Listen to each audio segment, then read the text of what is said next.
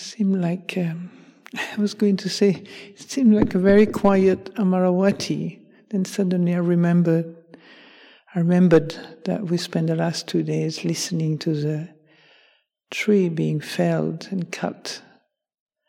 It was very noisy, and also I think it was probably quite noisy in people's heart because um, so many people, um, so many, you know, felt naturally very sad to see those beautiful trees that had been living with us for over 30 years, with um, being kind of uh, cut down, although they had to, unfortunately, because of new buildings that are going to be um, come into being next year. So it hasn't been so quiet.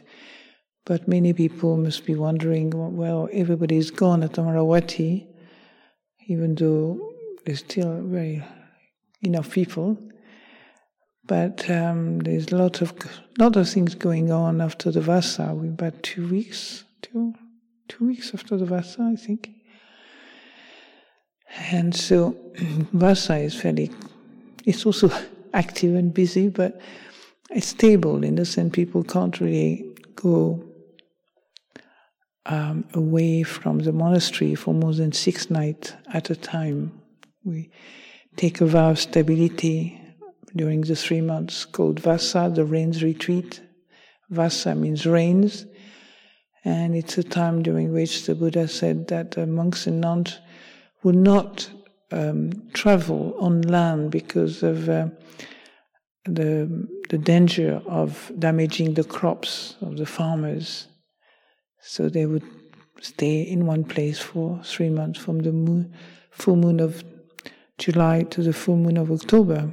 So now we've finished that period, and of course, there's a lot more movement with the four kathinas we have in this country with our four monasteries, and then also with people visiting relatives and families and uh, moving around more freely. So that's two weeks after all of us in the Sangha have grown into an, an, another year. We count our age in the Sangha by the, amount, the number of vasa, or rains retreat. It's not it's called rains rather than rains retreat, but retreat has a, a resonance which is different from the the time we spend here for three months.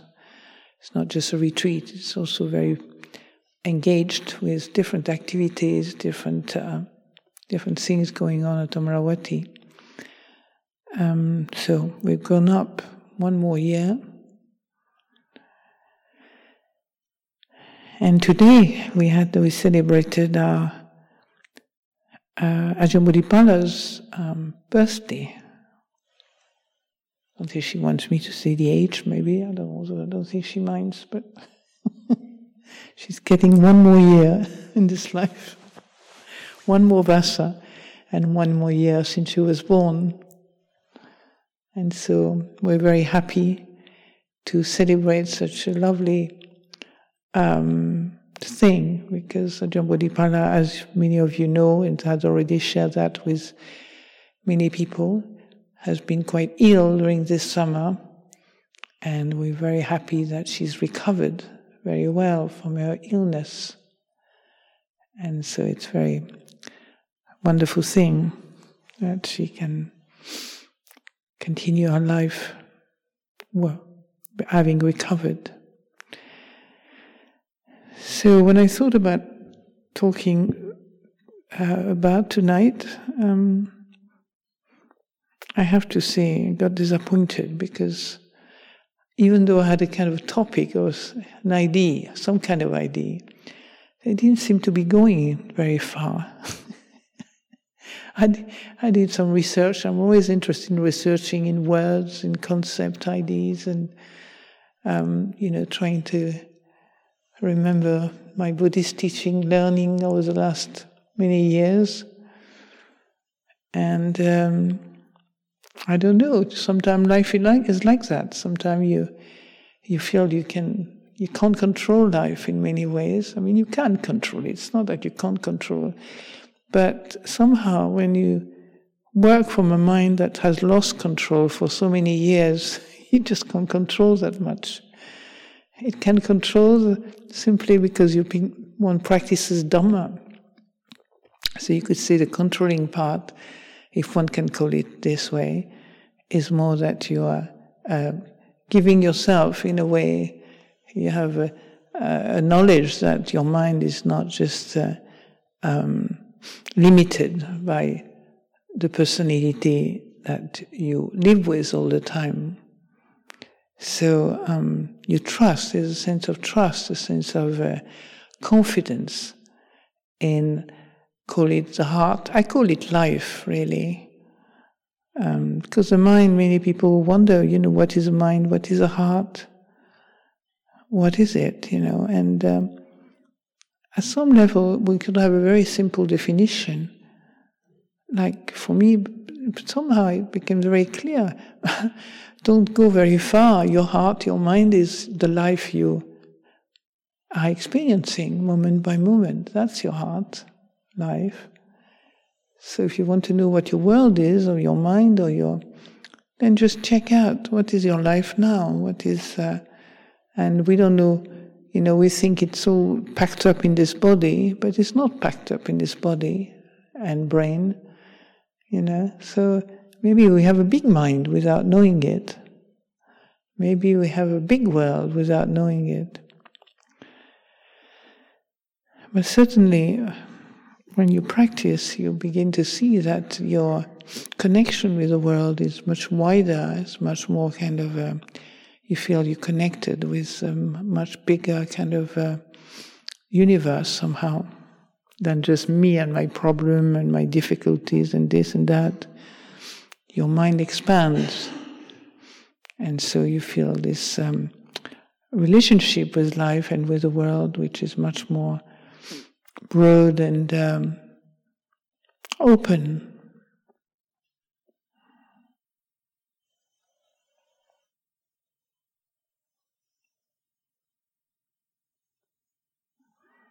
Sometimes I get tired of speaking about practice. Tired. What I mean, I've been teaching for so many years. Sometimes I feel, how much is there to say, really? How much is there to tell people? How much is there to share? Because, in a way, the more we talk about it, sometimes I get into this kind of funny feeling of everything we learn very often is not through being taught or talked, talked to or listening to others. The more what we learn is what the life offers to us, to us every day, every moment, every, you know, our connection with life, our, the way we relate to it. This is our, this is what we learn. This is our teaching.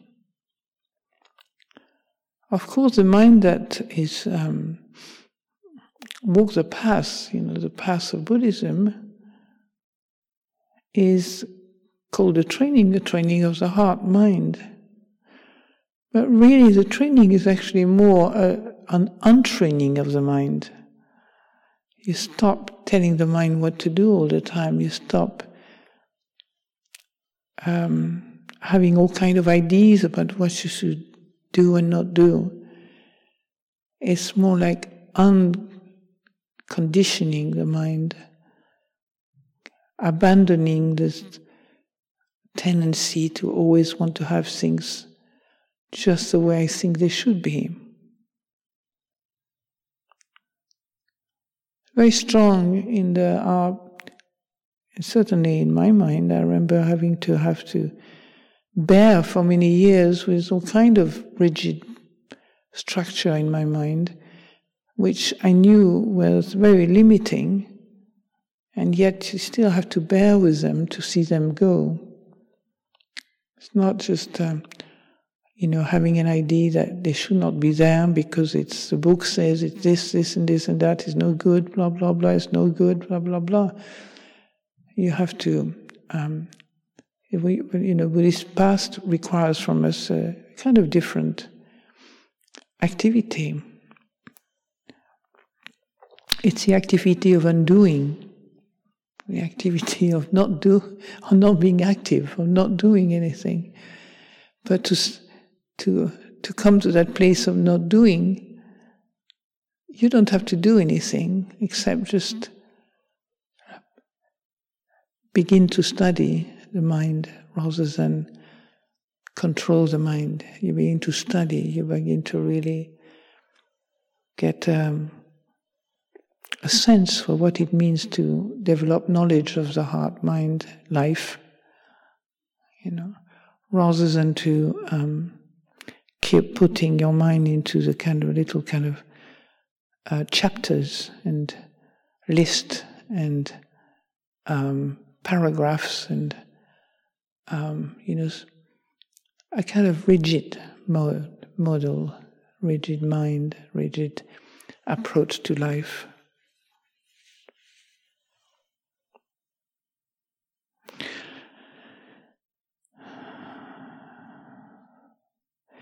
So I, I personally don't go through the period where I have been going through this period, but I don't go now so much in period where you go really down or you go up. You go really miserable and you go inspired and uplifted and then you go depressed and da and so on, you know, where you lose faith, you lose confidence, you lose the sense that what you're doing is it worth it? You start questioning, you start doubting, and so on. This is not much of my uh, world these days, and I don't. But I don't want to forget when this happened to others because I know how difficult it is.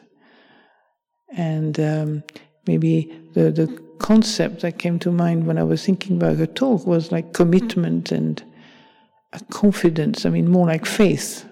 You know, the faith. And commitment. And I was looking at the definition of commitment in English, it's about the same as in French. But um, it's interesting, in the Pali dictionary, I couldn't find any word for commitment. I did find some word for commitment, I found two, in fact, sorry, but none of them corresponded to the, what, we, what we would uh, interpret as, or um, here as the commitment, the word English or in French uh, that correspond to those words. So I just abandoned them. But this, the closest to a commitment will be an adhitthana, will be like just a determination to stick with something, you know, determination to stay with what you have decided to do. And uh, as we um, spend, you know, days after days uh, walking the, the you know, walking within oneself uh, a, a, path that is uh, lit by uh, the, the quality of mindfulness, that is uh, lit by the quality of awareness, of remembering, of um, bringing to heart um, what we love most. You know, most of us wouldn't be here if we didn't like this search in a way. It's like a search, even though we can think of your search as a desire of something, but it's it's very different from desire. It's more like, mm, I mean, in many tradition, you have this idea of longing for something. The Sufi tradition, I know, there's a kind of longing for something. Nobody knows what it is, maybe.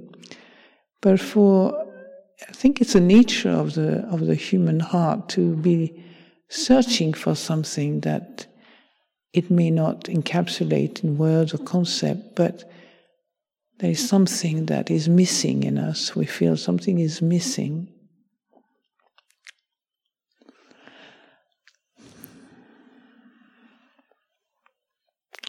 And it's not like, I don't think anything is really missing.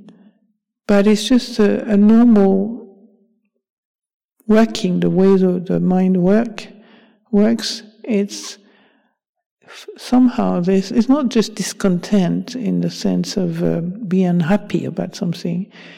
It's more like this energy of life. You could say it's a, maybe it's like a bhava, a bhava tanha. Um, we don't have to have tanha. We can have bhava experience without tanha. Okay, it's like life energy is a is a becoming process. It's not something that stops, is it? I mean, till the end of our life, bodies continues, mind continues. The machine of body and mind does get a bit um, worn and uh, start packing up after a little while, but that kind of energy of becoming without a desire to get something or to um, or to attach to the this life energy that courses us constantly. So sometimes we don't quite know what to do with this because it's just life, a natural in its natural state, and we try to kind of um, maybe uh, find a way of you know, cutting its life energy, trying to kind of um, stop that energy of life. So it's it's a uh, it's not I wouldn't say it's not something to worry about. It's just something to notice. It's just uh, it's just there. It's something like something is missing.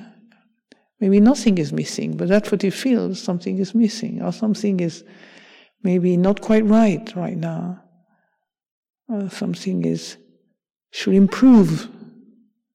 That's a good one, because of course we should improve, quote unquote. That's an easy one to understand for uh, our habitual mind. I must improve, I must get a better person, a better Buddhist, a better man, a better woman. I must learn more, I must you know, I must really get to know more about things, about Buddhism and so on. So I think it's this power, power, it's energy of becoming.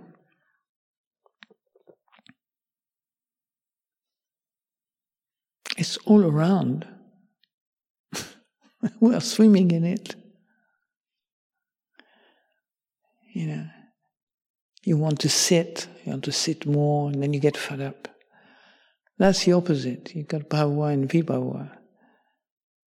You know, so that's you know swimming in those kind of polarities of the mind. It's so close to us, we hardly notice it. We don't actually see that we are caught in this dynamic of, uh, you know, feeling the becoming and not quite not quite knowing how to interpret it, this this experience. We tend to interpret it maybe in a kind of judgmental way. There's something wrong with me. Buddha said, Bhava and Vibhava is no good. It's a cause of suffering. I have to kill it. I have to stop it because Buddha says, dot, dot. So, I didn't think I'll be talking about that, but there it goes. Because it's actually very important. I realize it's a very important topic that I never really brought and talked about. This energy of becoming without tanha, or the energy of non becoming without tanha. There's bhava tanha, vibhava tanha, but there's a most of you know the whole path is about not holding to things, learning how to not, and to trust that things will come back if they need to come back. Sometimes we're frightened to let things go because we think that we're in control. We think if they go, they never come back. So, just to go back to this um, bhava, you know, you can't really stop anything. Especially life force, can't stop it.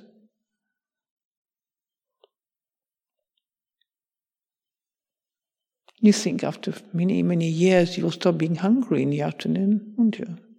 You're hoping one day, as you become more and more and more and more and more good at living the day, days and days and years without eating in the afternoon, you know, the interpretation is at some point I will feel just peaceful and calm. I'll see a big piece of chocolate and cheese, and my we think like that. It's not conscious. My brain will be, know exactly what to do. Well, hunger is still around. the, the power of hunger is still going on the power of anger for anything, in fact. It could be food, it could be sex, it could be, um, you know, it could be books, even. it could be fun, it could be so many things that we want to become. Just want to have fun. And sometimes this life can appear as not being fun, but if you remember that the path is inwardly, inwardly, we don't have to be so expressive externally. We're not here all dancing together and having rock music in the background, you know. We're not here trying to exteriorize our fun, but we're certainly, I think the path, path has an element of fun, which is something you discovered after a while because it really increases your sense of humor. Why does it increase your sense of humor? Because you begin to be at peace with something in you that lives with you that is totally unsatisfactory. You, try, you have tried for many, many years to make this thing in you really well, as good as you could, as beautiful as you could, something very special, not just ordinary me, a special something. And at some point, you just give up, you know. You just realize there's no point to carry on propping up, putting makeup, putting this, you know, having all kind of wonderful ideas and ideals about this and that and the other. At some point, you just kind of had enough of that, you know. And so, what you had enough is the attachment to becoming constantly that life force.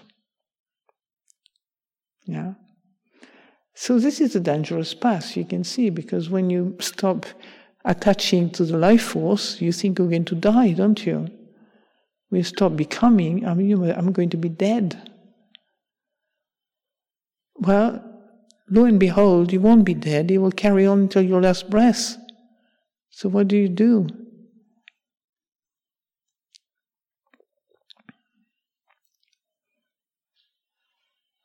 You still eat until your last breath very often, till you die. You see, hunger might still be there. Even on the day you die, you still want to eat a meal, maybe.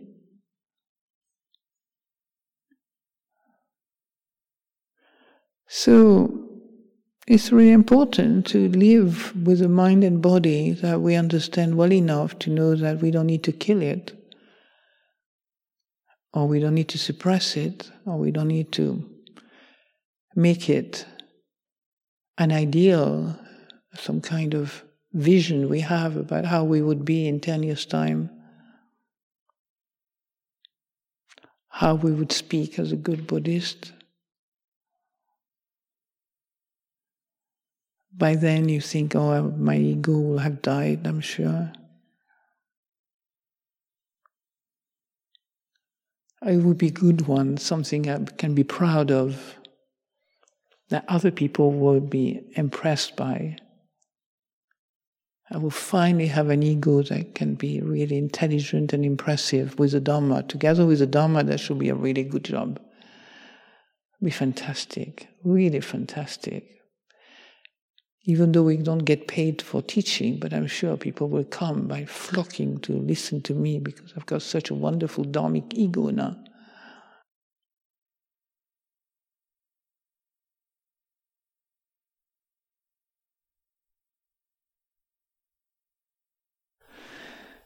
It's never happened to me, fortunately.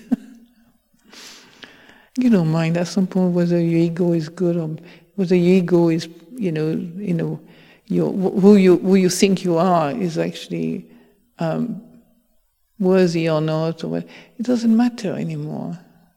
What matters is this beautiful commitment, if I want to use that word that came to my mind when I was thinking about the, the talk, this wonderful commitment to just trusting that life is your guide, life is your teacher, life is your mentor, life is your brain. You speak from that connection with your life. And I was really glad to come to a tradition that do not rely on memory. You know, when you have to give a lecture, you have to rely on memory. At least have all your list of paper in front of you, which is good. I mean, there's nothing wrong with that. I think it's a great way to give a talk. But in a way, when you don't rely on memory, I have noticed very often you stumble on, you know, across things that you say, how did that come to my mind? You know, how did that, how did I think so differently this time about something I've listened in my mind for many years, and suddenly, even as you speak, as you teach, sometimes you have insight yourself. You teach yourself, in other words, as you're speaking. You think I know these things maybe, and you think I have memorized them from books, you know, for the last two weeks. But actually, very often when I speak, sometimes I say something I've never said I thought that's interesting. I never thought that angle of, of that situation. So uh, that's because you come not from memory, but from, in a way, emptiness. I mean, my mind is not holding on to anything. And so sometimes that's what, it's that this is a practice, you know, when we talk about sitting, listening to a talk, in a meditation state, a meditative state, and you also give a talk in a kind of meditative state in the same way.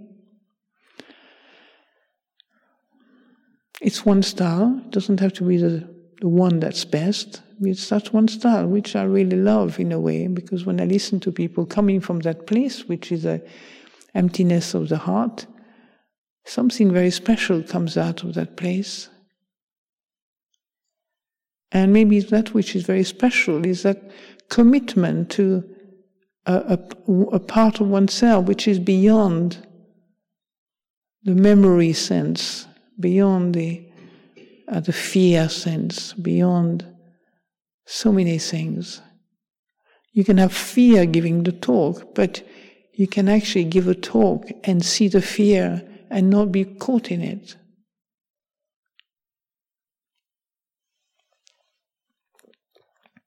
So, this is what the practice is about.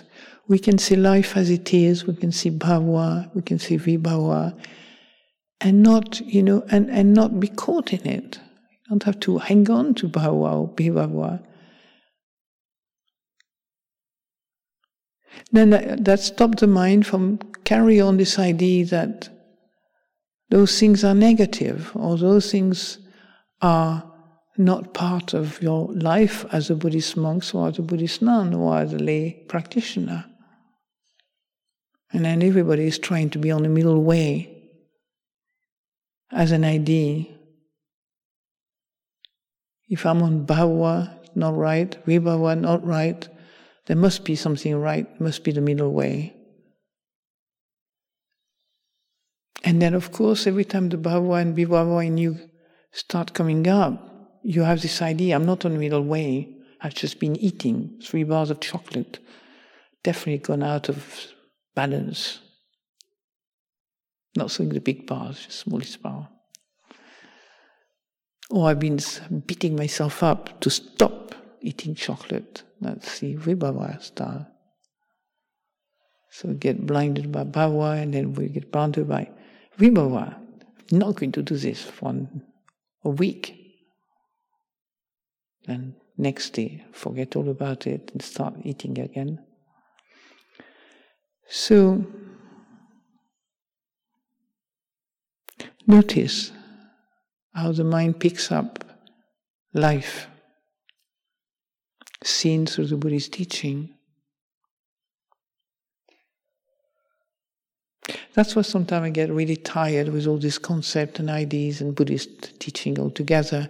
Not the Buddha's words particularly, but hearing other people talking to me about the Buddha's words. And sometimes I have to talk, I have to, I have to tell people things about with the Buddhist teaching, and I get tired myself talking about it because I think they get tired as well. Because at some level, the Buddhist teaching is very simple. And I tend to think, of course, which is a mistake on my part, that everybody's understand it. And then when they ask questions, I realize not they don't always understand it. But really, uh, to understand the Buddhist teaching, it doesn't take that much. One of the things I would say to understand the Buddhist teaching, you have to really, really empty the bin of, no, of your knowledge. You know, I'm thinking of a computer, my bin on my computer is like click on it and just empty it. So you can sort of have a clear screen. Do you understand? Because we have so many baggage that we carry around, especially if you've been born in a Buddhist country, it's even worse. I'm not talking about anybody here, but sometimes you have even more baggage. And the baggage is not a Buddhist baggage is not a bad one. It says a lot of baggage are much worse than the Buddhist baggage. But on the path of um, knowledge and the path of, um, you know, the path is full stop, um, you try to really um, follow the path, and the path itself, to follow it correctly, basically, it's not like you have to let go of everything, but you have to learn how to let go of things which is different. You know, people say, let go, let go, let go. But you don't have to let go of everything, but learn how to let go of the thing that blocks the view in your mind, the thing that stops the wisdom from manifesting, the thing that keeps on keeps the suffering arising again and again. So to do that, you really, it's a skill, it's simply a skill of letting go of simple things like I eat too much, I have to learn how to maybe eat less. I can experiment maybe, just like a, it takes you straight away to the a path of experimentation. That's what I love most about the Buddhist teaching is this kind of you understand this teaching when you are experimenting yourself with life. You don't have to have life written in a book and have to memorize it. You know, you observe your mind and you see clearly when I think like this for too long, I start crying. When I think like this for too long, I start beating myself up with anger and frustration. When I keep the feeling of depression for too long, then I feel really miserable. So it's like you begin to begin to sort of not be above all this, but you begin to have enough distance with your life so that you can actually observe what it does. That's an amazing gift from the Buddhist teaching. You can observe your life and what it does to you and what it does to others also, because others and you is not so far from each other. So let's say, um, you know, when the mind starts thinking certain thoughts, nothing comes to mind. Yeah, I mean, remembering something, maybe a grudge I had about somebody, or, you know, I train, at some point, you train yourself to not linger with a grudge because why? You have to train yourself to not linger with a grudge. You also have to know how to not repress things. Most people will repress things. You have to learn to be with a grudge in a very peaceful way. Once you know peacefully what the grudging mind is about, then you have opened the door of, to the skill of letting go. But if you keep on mistreating your mind, thinking that, thinking what you should do, how you should do it. Maybe you're not doing the right thing. Be careful. a lot of the letting go practice has to do with truly losing control. And by losing control, you lose control of fear. Suddenly, your fear disappears for a second, and you, the thing you feared is gone.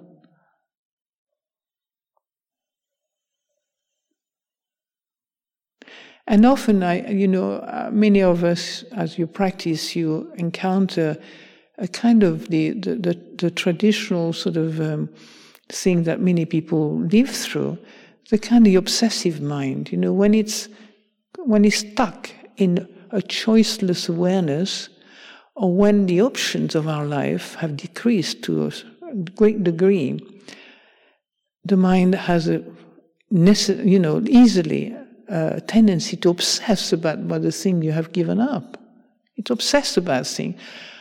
You know, I've had my uh, sort of uh, medicine we have in the afternoon. When you become in a, in a kind of that kind of situation, suddenly chocolate cheese or stupid thing like this, you know, become really important. Start thinking about it the day before.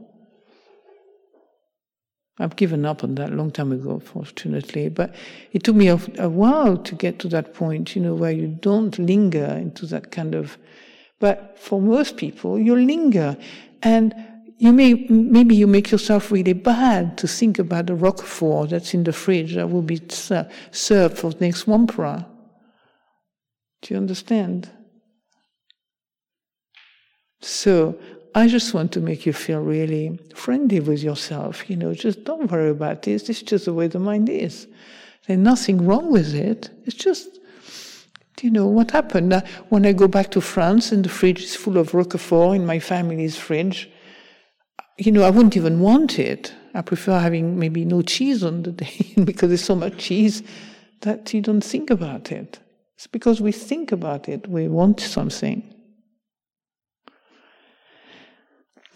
So I sometimes I feel a bit sad because I don't talk about all the things that people experience more. You know, after 40 years, you would think that you have cleared the past a little bit. And then I realize that uh, I'm living also with people who are not really, uh, you know, I don't have the same knowledge I have, the peace I would say I have around these things. The peace of not making a problem you know, something as skillful and skillful, you want to certainly uh, have some kind of say in it, where you want to go with your mind, what you want to do with it, and how you want to approach the situation internally or externally. But sometimes we, you know, when we don't have a, a perspective, when we are so intensely kind of involved with something, something as stupid as a piece of chocolate you can think, gosh, you know, I used to be high minded before I became a nun, or even as I, before I entered the monastery, even as a layperson, you see, I, I used to think of elevated things, you know, like things that sort of nourishes the heart at the highest level, and you think about the beauty of life, the beauty of things, or the ideals we have about poetry and so on, you know, and then you're suddenly obsessed about, you know, somebody dragging their feet in the corridor, wanting to kill them at some point. if you really have a wonderful, passionate, generous heart, you give generosity to everything, including to your post, post, pulsion within French. It's like your kind of, uh, uh, I don't know how you would say that in English, but anyway, that kind of neurotic kind of uh, don't know how you say that in English. Pulsion. It's like a, you want to kill somebody else. A pulsion. You know, it's like somebody that something that just come and you feel frightened of your anger. You know, because it's just kind of want to. You know, it's like an energy force in you that just kind of act on something, maybe without thinking. That's a pulsion. Yeah. So here you are, became you know, became a samana, you know, to liberate the heart for the benefit of all beings till the last blade of grass is liberated.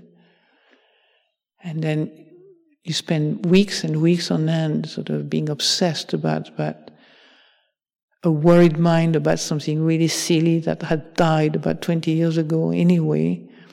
And you keep remembering it again and again and again, how your mum take you to the potty in the wrong way, how your dad did something really silly with you and, you know, make you want to be the person you didn't want to be. Do you know, when you know the Dharma and you practice, you know, you just realize we're all humans, including mom and dad. And you stop being angry with these things because, you know, you'll be spending, if you really want to be angry with human beings, I mean, you can really, you have a whole material there to drive the whole planet nuts, you know. You could just carry on your fire of angers for years on end if you really want to make everybody straight, including yourself. So you give up in the end because it's not worth it. That's not the mean that's going to solve anything. But for a long time, you think anger does solve things, you know.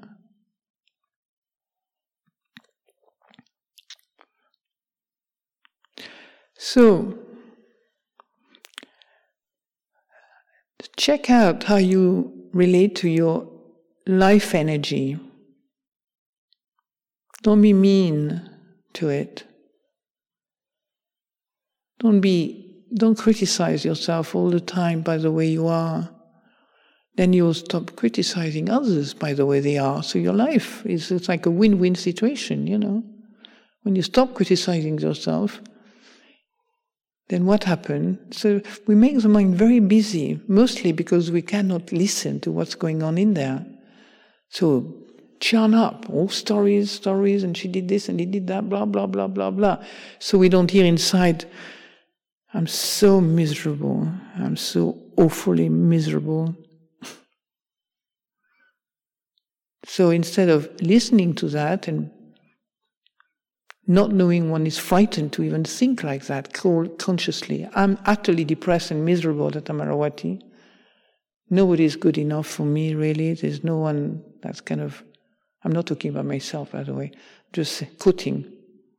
Yeah, in case you feel anybody feels like this. Right? Nothing really worth it now. You go through this period like this, you know, when you look around, the perceptions are really deceptive. It's amazing how deceptive. I became much more conscious of perception.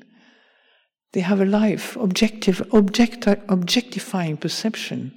It's quite interesting. We can objectify thoughts, it's not too difficult. But perception, it's much more, it's not even nebulous like feelings it's just like a veil. It's like kind of, you know, it's like painting something on your chitta. Sometimes you, you paint a kind of Pollock type and you get really confused. you know Pollock? Anybody seen painting of Pollock? No? No? Young generation. Yeah. So you want a nice kind of countryside, greens and things like that. You want to perceive life through the through the veil of beautiful sunshine and green trees and lovely, lovely, loving people and so on. And then you get disappointed. And that's a perception. It's not necessarily a thought, it's not necessarily a, a desire. It's just like a painting in your mind. And sometimes it can become gray. So you get a gray weather. You can really paint easily a gray, miserable sky. And everybody looks gray as well if you pay attention to it, you'll see. You can, you can cover your mind with a lovely dark gray, light gray, with a bit of sunshine occasionally. Your best friend becomes the sunshine. You're like, oh, I say hello. Now the mirror, miserable sod coming again. So be careful. We never look at that, do we? We're obsessed with how Buddhism should be. We're obsessed about how, whether I'm doing the 10 paramitas or not, or whether I'm doing the, you know, I'm generous enough, or, which is on one level of the practice. I'm not denying this level, by the way. Huh? It's very important to reflect on these things and use them for guidance. But you know, if you really want to nurture your mind, heart, the deepest level of nurturing the mind is to be at peace with emptiness, with an empty mind. That's a deep level because anything can come in then, but they are also seen in a different way when you have made peace with an empty mind. Empty mind means don't make it too difficult for you. An empty mind, non attached mind. Okay? not forever, but just to have moment where you're not attached to anything and you en- enjoy that experience. But we constantly of grabbing one thing, grabbing another, grabbing this and that. We're on a grab kind of journey, grabbing. Life is a good grabbing experience from day one to the last day. You just keep grabbing at things internally, externally, even internally. Nobody knows what one is grabbing, what somebody else is grabbing inside themselves. You might be just grabbing a perception about never feeling good enough. Just grab that. Then you're caught up. Then you're grabbing the perception, maybe jhana will never be your thing because never been able to do jhana, and whatever Ajahn Thanissaro said about jhana, I'll never get there.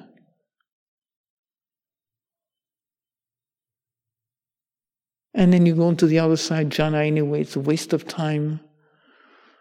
I'm just into vipassana, really. That's a real thing. And the Buddha says, you know, until you get out of jhana, so that's kind of backup for your belief system. I don't need jhana really because you need to get out of it to get into the vipassana. So what's the point of getting jhana anyway? But one, one or the other, neither of them are, are right or wrong. Go back into the emptiness of your mind, find out for yourself whether what it is about, whether you do jhana, whether you do vipassana, or Ajahn Sumedho is, you know, had a very lovely way of ex- really expressing the teaching because he came from his own experience.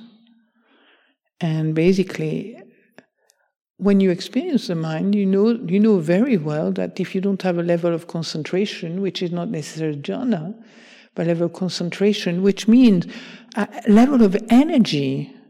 It's a level of stability. It's a level of um, you know a power in the mind to stay still while the while the M20 the inner M25 is going on. And it's not just thinking, it's the whole, the whole experience of the khandhas, you know, which is, can be very active. You can get bored, you can get in a state of pain physically, you can get into all kind of things, you know, really agitation, restlessness.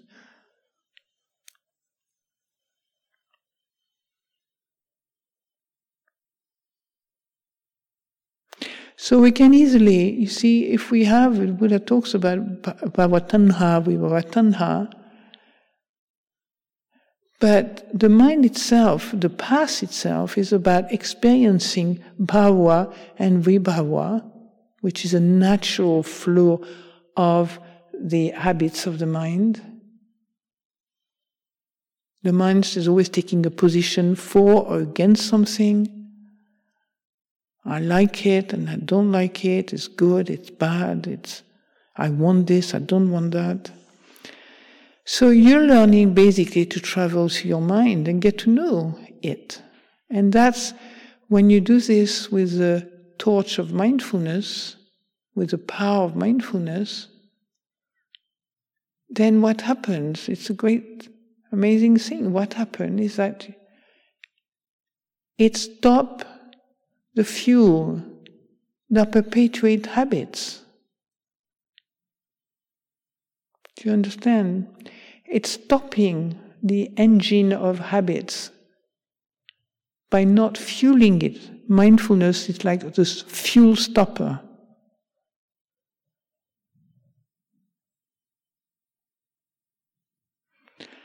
So people would not be spending years and years and years observing their mind or looking at the mind For what? People say, well, why? You know, I mean, I've got to do some work, I've got to do this, I've got to help the world, I've got to, you know, to do this, this and that and this. Not many people understand what monks and nuns are doing, actually. We are observing the mind, not to just enjoy the observation of the mind. We're observing the mind because this observation, this quality of consciousness and observation, is enabling the fuel of delusion to continue. Not a small thing.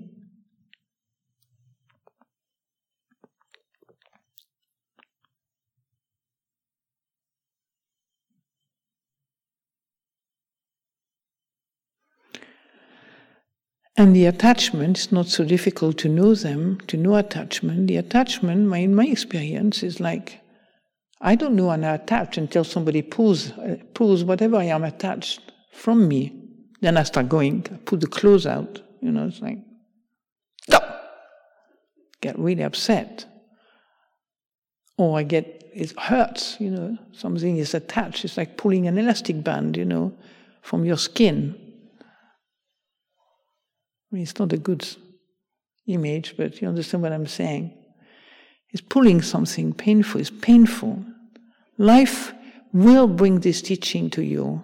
Don't expect the books. Books can help you to remember that life experiences are the best teachers.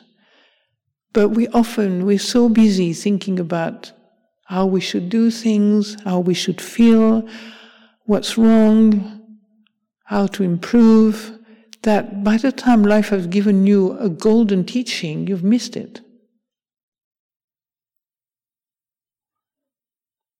You know, you're in the kitchen, for example. I mean, I haven't been in the kitchen for a long, long, long, long time. But somebody is telling you off about something, and you have immediately a teaching. What do I do with being told off? But instead of listening, listening to that teaching, you know, that experience being told off,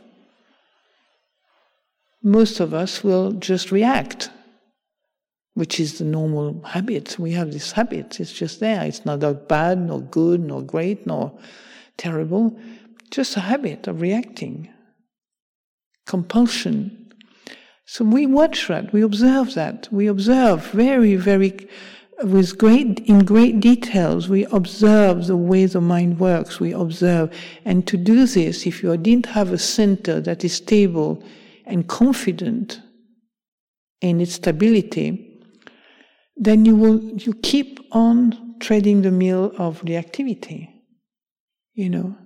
And you don't see the teachings of life. You don't see the teachings because you're too busy with me me. Buddhism, teaches When I go to Thailand, this, that, so many things. We keep being busy, busy, busy. That's why we know the vipassana or the meditation practice is there to stop this busyness for a while. Because why? Because the mindfulness is like cutting the fuel of your habits. So it doesn't mean the, the thoughts are going to stop, you know. But some people sometimes say, How do you stop thinking? So I'll tell you a little story how I thinking, stopped thinking once. Because, of course, Ajahn Sumedho is always telling you, let it go, don't try to stop anything. So one day I was uh, cooking on a retreat on a, of Ajahn Sumedho up in a little, this was a retreat house somewhere in Wiltshire. Wiltshire. And uh, you know, I was cooking every morning with a gentleman who I did not know, but he was obviously interested in meditation. And uh, I had great time because I could cook what I wanted, lots of things I could cook, and I was a good cook. You know, you start loving food in the cot in France, you know. You don't cook straight away, but that comes, you love food. So, um, all afternoon for the first three days of the 10 day retreat, I was continuing obsessing myself with the pizza and the quiche and the cakes and the purse and this and that and the others, you know, non-stop. And I was watching this, getting so annoyed. God, you know, so irritated, and I couldn't control it. It kept going on and on. Thinking, thinking about again a second pizza, a better one, of course, you know, Bhavatanha uh, activating my chitta, a better pizza, different one with olives, anchovies, and all that, or the quiche, I'll have to make the eggs a bit better next time and whip them a bit more, maybe.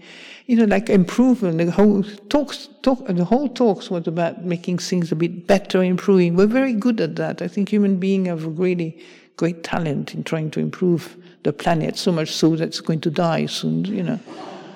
So we, you know, we are great. We keep improving, improving, thinking we're doing the right thing until the whole world is panicking at the thought that we're going to explode one day and just be dead, all of us. But anyway, so I was there on my cushion with Ajahn Sumedho, not too far away, and I God, so the third day, I remember I was just about bawling on my cushion and trust life, you know, because life, suddenly I had this little voice in my mind just popped, popped through. And uh, my mind just said, uh, almost out of control, he said, I talked to my mind and I said, you know, you can think for 3,000 years, I'll still be there for you. That's what I said. And you know what? All my thought stops instantly. It's called love, the power of love, I think. Call it whatever you want. What was happening? You understand how we we are really in the in the world of delusion because there's many things that we don't know. There are many things we don't know how it works. What was happening? I have no idea, but it worked. It never happened again. I didn't have any thought about it. I let go. Why did I let go? Because being a greedy type, I gave a massive dose of acceptance, not just, you know, accept you is fine, you know, I said, for 3,000 years, I didn't even know what I was saying, you know. It's like, for 3,000 years, I'll still be there for you. And I don't know much psychology was, I'll, I'll, be there for you, my dear friend, you know, holding your, your hand on their shoulders or giving a big hug, you know, don't worry, I'll be there for you if you need me.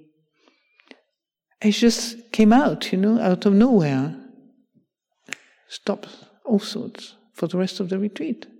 I mean, not that thought stopped completely, but the normal traffic went back to its more normal state. Rather than being obsessive, make the difference between obsessing thinking and just a normal thinking. But it comes because the mind is, you know, is used to thinking. It's not like it's something abnormal for the mind to think. It's got a story. Remember, the mind is a landing platform where it receives the story of our ears, the story of our eyes, the story of our gustative kind of sense, the story of our smell sense, the story of our body contact, the story of the six senses. And there's plenty of stories going on in our mind, and sometimes they get mixed up. So this busy mind just have compassion for it. Don't mistreat it, trying to shut it down and turn it into a kind of marble Buddha. So, I probably should stop by now.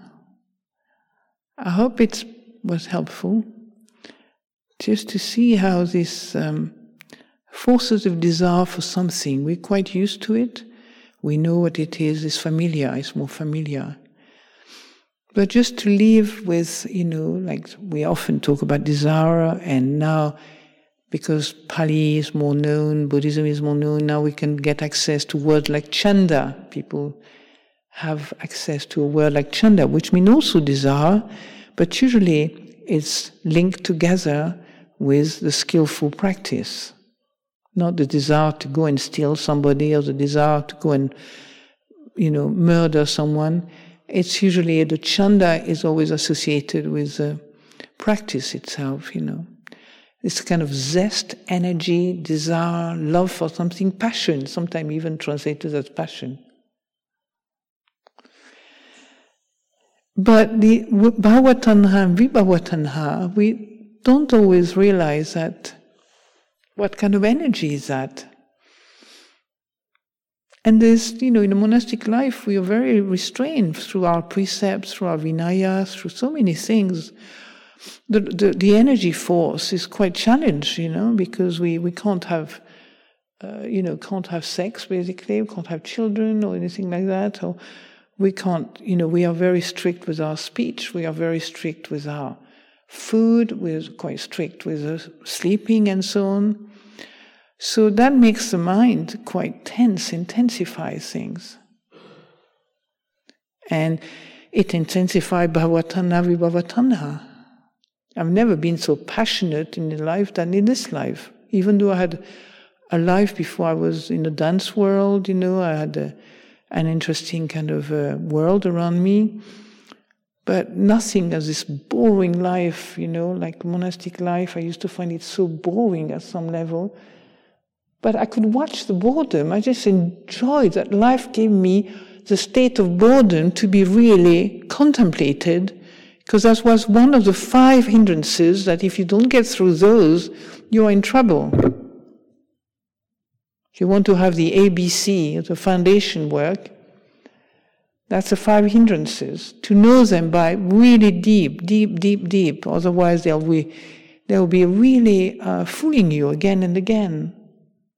We're not going to go into the five hindrances, but that's sense pleasure, desire for you know, that's anger, restlessness, and, restlessness and worry, uh, sloth and torpor, and doubts. If you don't see those five states of mind, if you don't learn how to see those five states of mind as object of the mind, you'll be in trouble because you believe them again and again and again. That's why you're in trouble. And they're not particularly nice. Restlessness, you know how difficult it is to bear with restlessness. Sloth and torpor, we better not talk about this. It's more, even more difficult. Right? Then what, doubts. Oh my God, that's so painful, isn't it? Doubts, not knowing what to do, where to go, how to be, remembering who you are, doubts. Oh, that's all these five states of mind extremely unpleasant. And they are only, only, um, uh, you know, states of mind. They're nothing more than that. But it takes a while to see them as states of mind. Objectifies not me, not mine, not what I am. But they are there, so how do you deal with them? That's a practice, do you understand? To see them,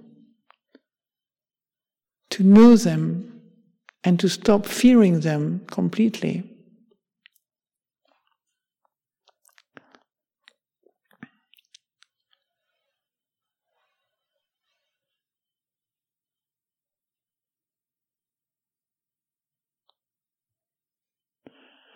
So, just to finish, this bhava and vibhava is a mind moving constantly.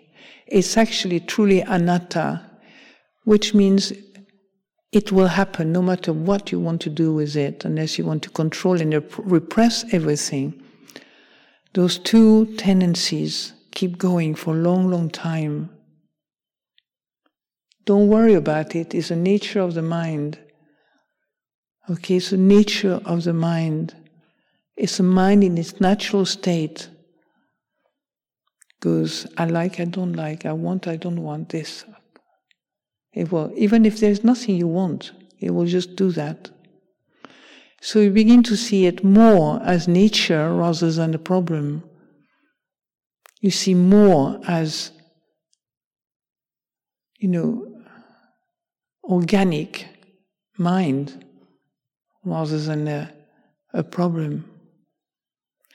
But to do that, you have to have a stability in the mind, an interest in the mind, an energy, a power, you know, a, co- a concentrator, enough concentration to pay attention to these things. And then life is a real, this life becomes really rich, very rich, very interesting. Because you don't do this just because of, how can I say, for a goal particularly.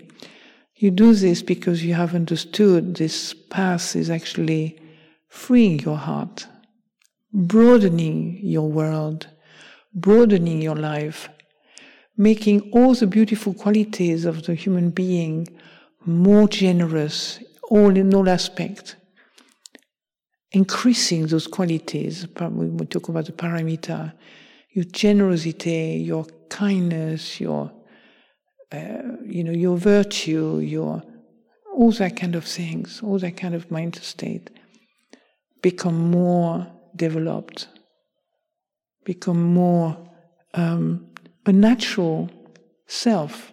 It's natural. You don't have to work at it in the way you think you should work at it. It's just a natural mind. It takes a while to get a sense of that. So, I think I'll end on this. Mm-hmm.